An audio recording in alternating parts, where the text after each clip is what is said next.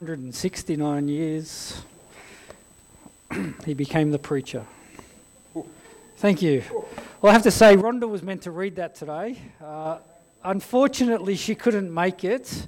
As she'd said to me, I'd been practicing all the names and everything, and then she passed it on to Michael. So thank you, Michael, uh, for reading that. Um, for those of you who are asleep, please wake up now. Nudge the person next to you, and you're probably thinking, what is going to happen now? What are you going to do with that? Well, I can guarantee we're going to do something with it, uh, and hopefully it will be a little somewhat enlightening. So we're going to pray, and, uh, and then we're going to have a little game of Who Am I? Just to wake you up. Heavenly Father, thank you for this uh, beautiful word. Thank you that uh, every word in the Bible, regardless of whether we can see overtly and, and straight away uh, its meaning has great meaning, that you have put it there purposefully, and we can come with great confidence knowing that there is a great meaning and a great revelation of you behind every word in the Bible. So, Father God, as we open this genealogy today, we pray that you will bless us. We pray that you will help us uh, to be able to see the truth behind this, but more than anything, Lord, we just want to see you. And we pray this morning we will be encouraged and we will be challenged. And we prayed in Jesus' name. Amen. Well, let's play a little Who Am I? And no one in the board can play because I think you know the next slide. Uh, so, who am I? Or what am I? I'm a website that was officially launched in nine, and feel free to yell out. Church can be two way. In 1997, when I say it can. Uh, over 1 billion searches are handled by my servers every month. Last year, I was sold for 4.7 billion US dollars. Google, no, no, no, I said 1 billion searches every month. They're 3.5 billion every day. So sorry about that. I, I knew that was coming, so I had to do the research on Google as well. I have over 3 million subscribers, each paying anything up to $600 a year to use me. Spoiler. I'm not going to say it for the people at home, they can't hear you. I have over 27 billion historical records on my servers there are over 330 million user generated photos, scanned documents, and written stories on my servers. The big question I answer is Who are you? And thank you, Michael. I am Ancestry.com. Ancestry.com. That's their webpage. It also has over 2 billion genealogy records, 100 million family trees, and over 18 million people in their DNA database. I bet you many of you have been on there or are doing some stuff on there. The Executive Vice President and Chief People Officer, Evan Wittenberg, says, I've never worked at a place with more, that's more connected to a purpose. Testimonials on their website. Well, for Catherine, she thought she'd married an Italian. Turns out he's more Eastern European. For Heidi, when she discovered that her grandfather had gone to the US from Poland and been arrested for bootlegging liquor, she no longer felt like the only oddball in her family. These are from their website. James says, through ancestry, I discovered my family were always connected to the sea. Now I know why I am like I am. See, Ancestry.com is a tool to build your genealogy. Also, according to the statements on the website, learning the stories of people in our pasts can help us understand where we really belong. There could be more to your story. Piece it together with Ancestry.com. And it says, unlock the family story in your DNA. Notice this word story over and over again. Over a billion times a month, people are trying to understand their stories. They're trying to understand who they are, what makes them, by reconstructing their family histories and understanding the stories of their family. Well, today we are confronted with this genealogy, and its primary purpose is to help those in the future understand who they are. That's because, as Ancestry says, learning the stories of people in our pasts can help us understand where we really belong. Now, before you uh, continue to think, yeah, but it's a genealogy, what's going to happen here? I want you to just hang in here, okay? We're going to look at only parts of the text, and I'm not actually going to look at some controversial things because I think they're sidetracks. But I think this has a great deal to tell us about God and about who we are. It's a very important chapter of the Bible. And the first thing we should recognize here is that genealogies, along with the stories of the past that the Bible has, along with other statements which are repeated over and over again, are markers. And they're markers which connect the past, the present, and the future. And the genealogies here, along with these other things, have great purpose in the book of Genesis. And in fact, they have great purpose in the Bible. They are integral in the, inter, in the generational accounts to help us understand the lineage of God's people. And chapter 5 here starts with a statement that is a clear marker which leads into this genealogy. Now, I don't have it up behind me, but let me just read it to you. This is the written account of Adam's family line. Now, I'm not sure if you read a few weeks ago uh, a local history enthusiast was walking through Belgium uh, and he noticed that the stone which acted as the marker between Belgium and France had been moved 2.29 metres. Sounds like an exciting life he leads. Well, a farmer in Belgium had had enough of it getting in the way of his tractor, so he just picked it up and he moved the 2.29 metres further into the French territory. This is only this year that it was discovered. In effect, he'd made an invasion of France. He'd moved this marker, and suddenly the Belgium territory has increased and the France uh, territory has decreased. The mayor of Belgium in that area was overjoyed. The mayor of the French territory wasn't so much overjoyed. See, boundary markers have always been an important way of how we identify owners of land. And these days, we still do it. But we don't put boundary markers in, we build eight foot COLORBOND fences to keep everyone out. But we still have markers. Which land is yours? Which people group? Which clans? It's always been the same. And the statements that begin the accounts of each family in Genesis are markers.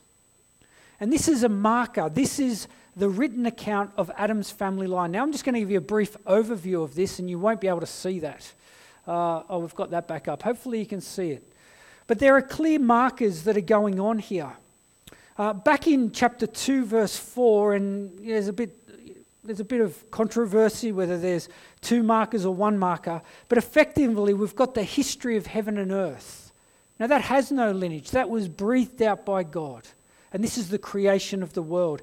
And in chapter 2, verse 4, we're told this This is the account of the heavens and the earth when they were created, when the Lord God made the heavens and the earth. And then here in chapter 5, we have this marker of Adam's line. In chapter 6, verse 9, and we'll talk more about Noah next week and the week after, it says, This is the account of Noah and his family in chapter 10, verse 1. This is the account of Shem, Ham, and Japheth, Noah's sons. Chapter 11, verse 10. This is the account of Shem's family line. Chapter 11, verse 27. This is the account of Terah's family line. Chapter 25, verse 12. This is the account of the family line of Ishmael. Uh, in verse 19 of chapter 25, this is the account of the family line of Isaac. Chapter 36, this is the account of the family line of Esau. And chapter 37, verse 2, this is the account of Jacob's family line. Now, sometimes it's just a genealogy, other times it's filled with stories. And we see that the next one after this is Noah's family line. And then that goes all the way through chapter, chapter 9 because of the great event of, uh, of the flood and how important that was for the history of the world and to understand who we are. See, Genesis 5 begins a marker of the lineage and account of Adam's family line. It begins with a summary, but notice it's the lineage not just of Adam's firstborn son, Cain. I don't know if you noticed that. It's almost like because of what we looked at last week, Cain has been sidelined, and Seth is now the chosen one in order for the promises and, and the lineage uh, to be accounted through. Now, the reason for this is at the heart of the purpose of these genealogies. If you remember in the previous few weeks, Genesis was written sometime after the Exodus and sometime before Moses' death. It was written for the Israelites who have been set apart as God's people, are going to enter into the promised land to live as God's people under God's rule in His presence in the land that He has given them, the land flowing with milk and honey. And the big question they're asking well, who are we? Who is this God? And how did we get here and what's happening? What are our origins? And knowing the family line has always been critical to understanding who we are. As Jesus was born, it was crucial to the writers of the gospel. If you remember Matthew's gospel, he starts with a genealogy to trace Jesus all the way back to Abraham. And then in Luke, Jesus is baptized. And what's the first thing to start his ministry? His genealogy as the Son of God, tracing all the way back to the first Son of God, Adam. It's always been important to trace the line of Jesus through what the prophets foretold for his credibility as the Messiah. And the same thing is happening here. The Israelites, which are actually also referred to as God's son, there's really three God's sons in the Bible. There is Adam, there are the Israelites who are meant to fulfill all the law and be the thing that Adam couldn't be, but they couldn't do that as God's second son, and Jesus comes as God's third son and fulfills that when they both the first two sons couldn't. And so lineage is crucial so that Israel can be called God's son. They can, they can trace their lineage right back. So genealogies are markers. They connect the past, the present, and the future. And in the book of Genesis, they are tied heavily into these statements. This is the account of. Well, the second thing uh, we learn from Genesis here uh, is that all people, I'll just leave that up, uh, that all people after Adam and Eve are born with a tainted image. Have a look at uh, verses 1 to 3 again. When God created mankind, he made them in the likeness of God. He created them male and female and blessed them, and he named them mankind when they were created. Now, listen to this. When Adam had lived 130 years, he had a son in his own likeness, in his own image, and he named him Seth. Now, notice it begins with a reference back to Genesis chapter 1, verse 27. From dust, Adam was formed, the Son of God, made directly by God, perfect in every way. From Adam, a rib, and Eve was formed. Chapter 5, verse 1 recognizes that all humanity, plural, are made in the likeness of God. He's mentioning this to say our image is God. We are made in the image of God all of humanity, uh, humanity have that flowing through us. Yet, curiously, here, in verse 3, Seth is also said to be made in Adam's likeness and Adam's own image. See, when a man and woman procreate, the baby takes on their image and likeness. And there's two flip uh, two parts of that coin the image of God, which has flowed through humanity, but the image of the fallenness, the taintedness of humanity flowing through Adam and Eve's line. That means if we were to go back to ancestry.com and they really had the fullness of testing of DNA and who we are, well, really, there should be a marker in there that recognizes that there is something deficient in us. And we call that, and the Bible calls that sin. See, sin is passed on, sin is a part of us. It is not just choices that we make, it is inherently within us, and it's traced right back through our genealogy, right back through the line right back to Adam and Eve. And that's the point of it being in here. This is why in Romans 3, Paul combines a number of Psalms and he combines a number of the prophets. When he's made this case that Jew and Gentile all alike are under sin, he then concludes in, in chapter 3 in verse 10, he says, As it is written, quoting Psalms and prophets, there is no one righteous, not even one. There is no one who understands. There is no one who seeks God. All have turned away. They have together become worthless. There is no one who does good, not even one. Their throats are open graves. Their tongues practice deceit. The poison of vipers is on their lips. Their mouths are full of cursing and bitterness. Their feet are swift to shed blood. Ruin and misery mark their ways and the way of peace they do not know. There is no fear of God before their eyes. So, the beginning of Genesis isn't exactly the happy, happiest place to be preaching from. If you think back last week, we saw the ravages of sin. We saw, yes, a fruit got taken, but next thing we know, there's a murder taking place. The extent and the fullness and the impact and here we've been shown that that's been passed on through all of humanity. It's like dye put into the wash. You've put your whites in. For those who aren't like me and mix everything together, you've put your whites in.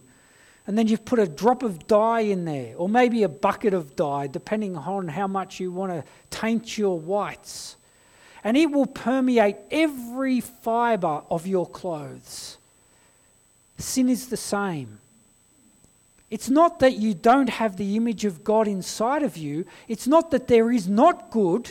It's not that you don't have reflections. It's not that when the Red Cross says the power of humanity as their slogan, that there's not some truth in that. That people can do good and not be Christian. In fact, do better good and not be Christians at some time. That's a reflection of what we call common grace that God resides still through his image in humanity, and through his grace, he's still enabling humanity to have reflections of his goodness. But what it does mean is that every part of humanity is tainted. That there's no part of us that is unaffected by sin. And so, even in our good things, there are the negative. And for some of us, we have a lot of dye in our fibres for others, we have done well to cover it up with our goodness. But it's there. So, the second thing we see here is that all people have a tainted image. And really, I just want to highlight one more thing. And before I do this, notice that there's uh, notice that there is repetition. I, I'm sure you picked it up as Michael was reading it. Now, occasionally there's a break in that repetition. But look at how emphasized the ending of each of these people is. And then he died. And then he died. And then he died. Well, the wages of sin are death, we're told and it reinforces. Now we come to Enoch, and I know you're all sitting there going, What about Enoch? He didn't die. Or did he die? God took him away. Was he raptured? Or is it because he died young? He only had 365 years, less than half of his age. It's like someone being 40 now. We don't like to talk about their death. We say, oh, God took him away. Maybe it's that. I don't know the answer to that. I've read extensively this week, and I think we there's a lot of uh, there's a lot of transference onto this passage which isn't necessarily there. But what we do know is he walked faithfully with God, and he was blessed for that, even though his earthly life was ended less than half of all the others. Now, faithfully doesn't mean he was without sin, as we'll see next week when we look at Noah. Noah was a man who walked with God, just as Enoch was. But it didn't mean he was untainted by sin. That's not what it's saying here. And so there's something in these repetitions being broken. Um, I don't have time to explore all the options today, but I just don't want to leave you thinking, why didn't you talk about it? So maybe you can do some work on that and come and see me. But I think the, the main point of all this, so we've seen that uh, we've seen that we've seen that their genealogies are great connecting points between the past, uh, present, and future, along with the other markers. And we've seen that every all of humanity is tainted by sin. But the main point, I think, in this whole passage is that this is your family tree. If you think this is irrelevant for you, then you're kind of missing the point of why it's in the Bible. See, the Bible is very much like subscribing to Ancestry.com. We just don't charge you $600 a month or a year or whatever it is. See, the same statements that Ancestry.com makes about the opening of their website are the same about the opening of a Bible. Learning the stories of people in our past can help us understand where we really belong. See, answering the question of who am I will lead you at some point back to the family tree of Genesis 5.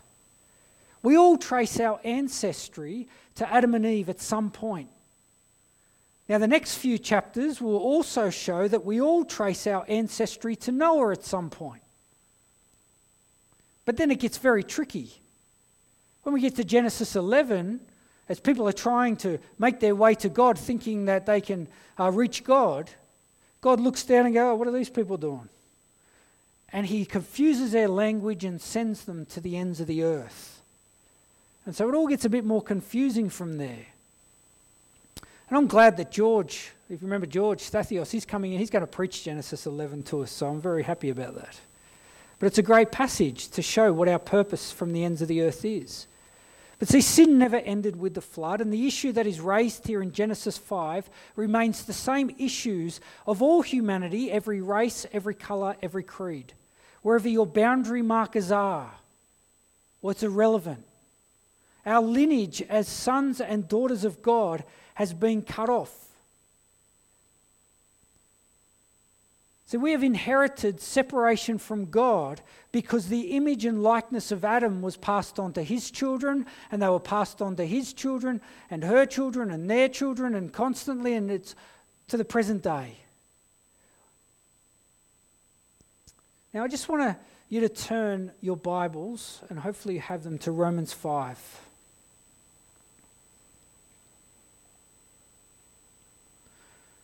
Romans chapter 5, verses 12 to 17. I'm going to read that for you.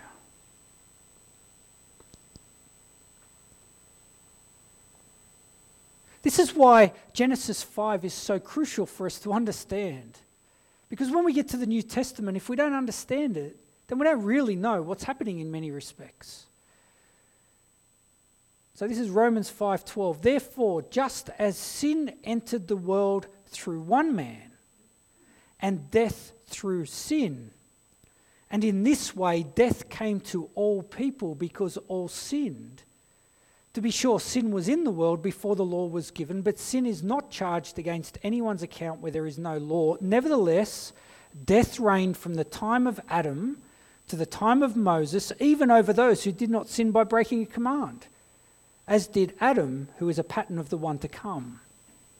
But the gift is not like the trespass, for if the many died by the trespass of the one man, how much more did God's grace and the gift that came by the grace of the one man, Jesus Christ, overflow to the many? Nor can the gift of God be compared with the result of one man's sin.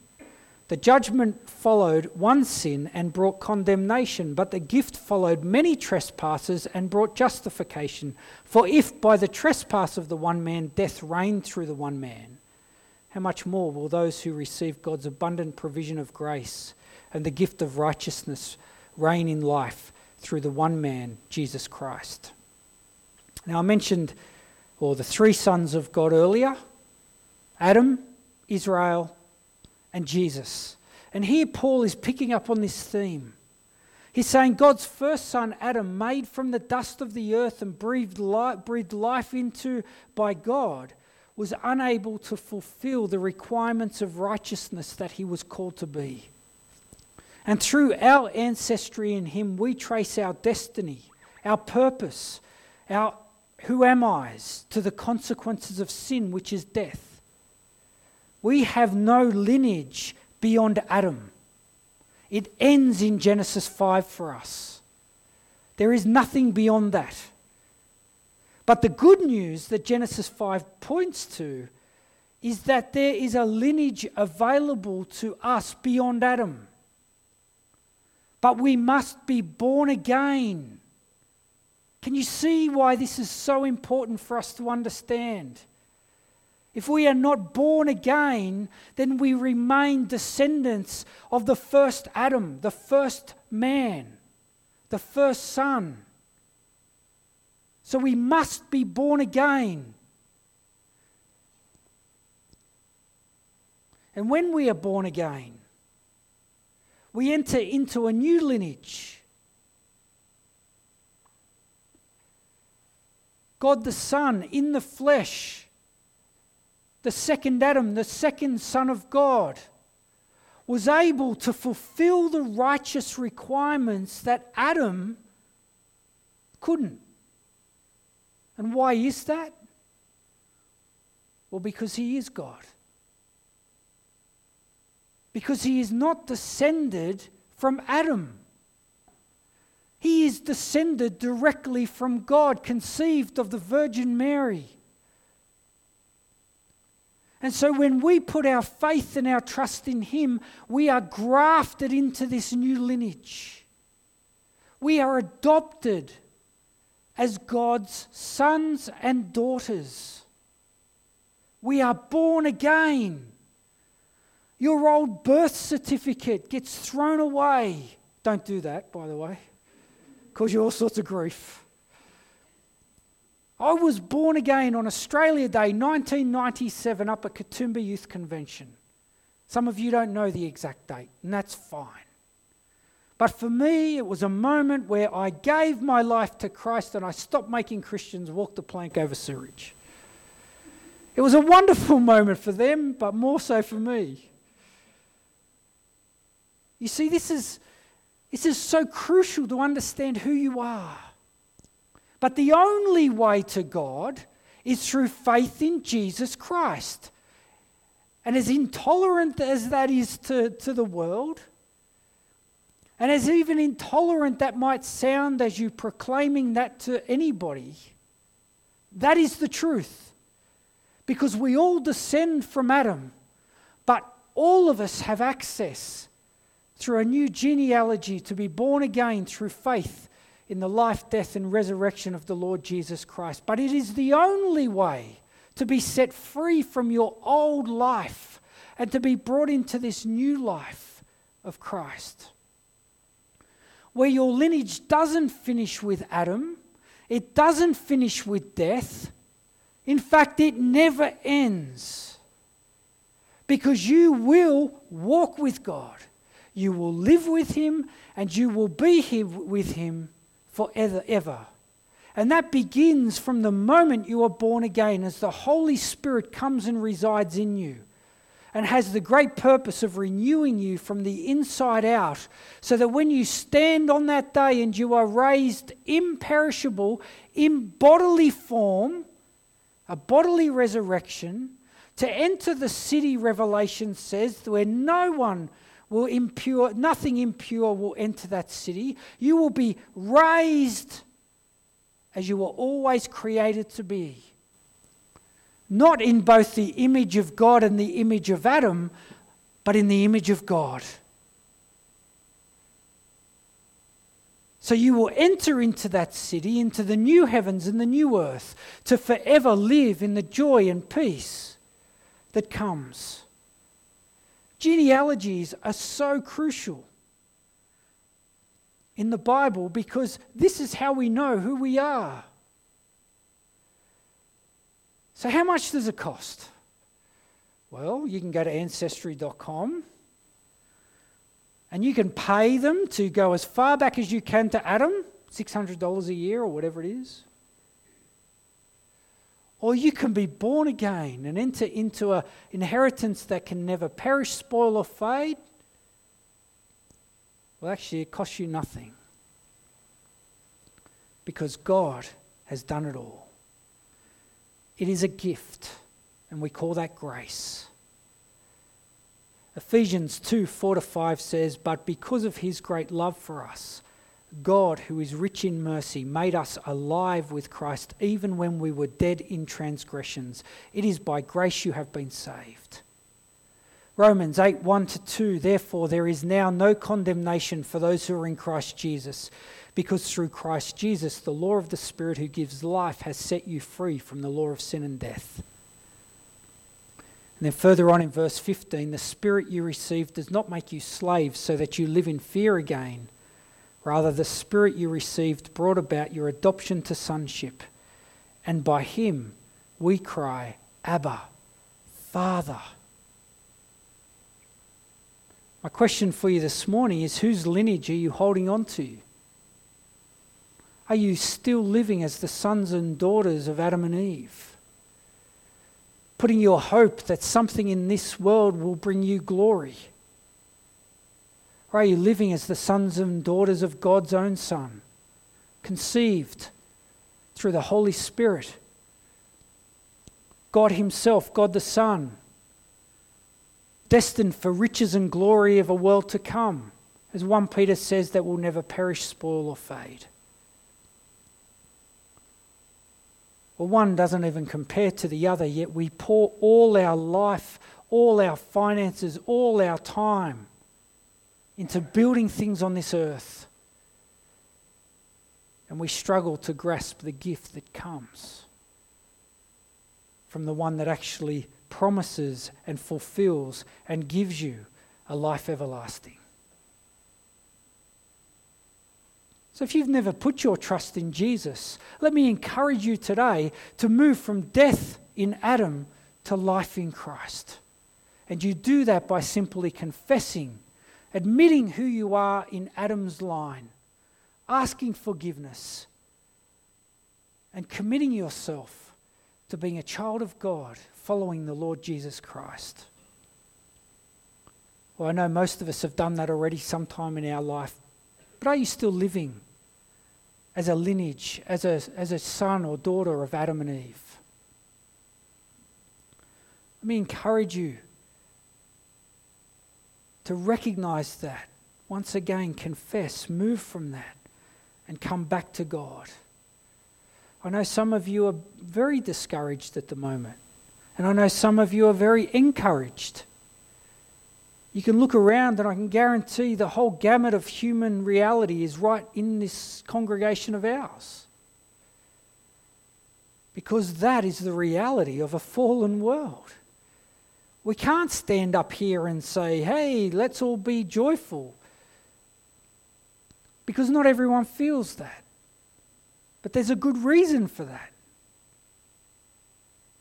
Because we are still in this battle between sinful reality, our sinful flesh, and the Spirit. Well, get on board with the Spirit. Go that way. Do what you need, need to do. And just grab hold of that hope It's all free. How beautiful is that? Free to us, but it came at a great cost. The one that you follow, bearing the sin of you on the cross, being destroyed in bodily form, excruciatingly, because of his great love for you. Let me encourage you to think of all the things that you may be putting your hope in in this world. Genesis 5 is our lineage in Adam. But let's cast that off and start living for Christ. Let's confess that. And um, I'm going to pray now. I'm going to give time for that actually. I want you to lay your stuff down to God. And I want you to hand it all over to Him.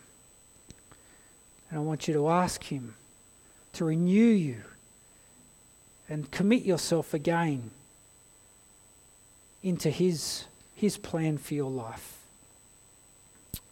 Well, I'm going to let you do that in your own heart and in your own time. So let's, let's pray.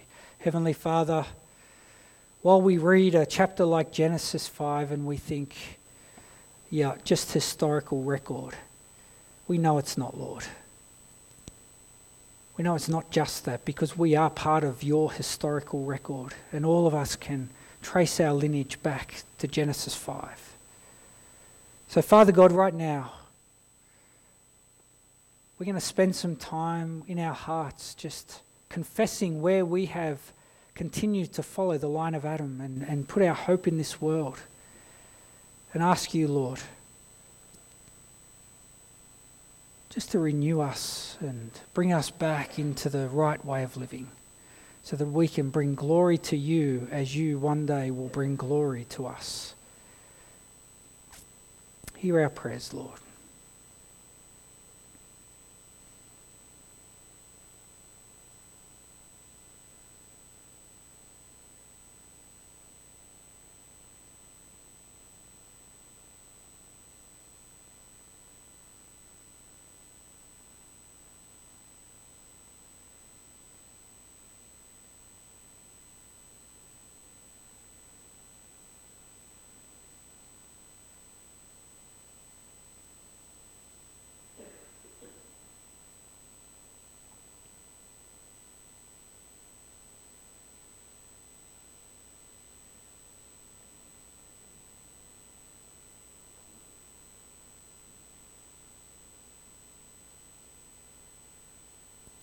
In Jesus' name we pray.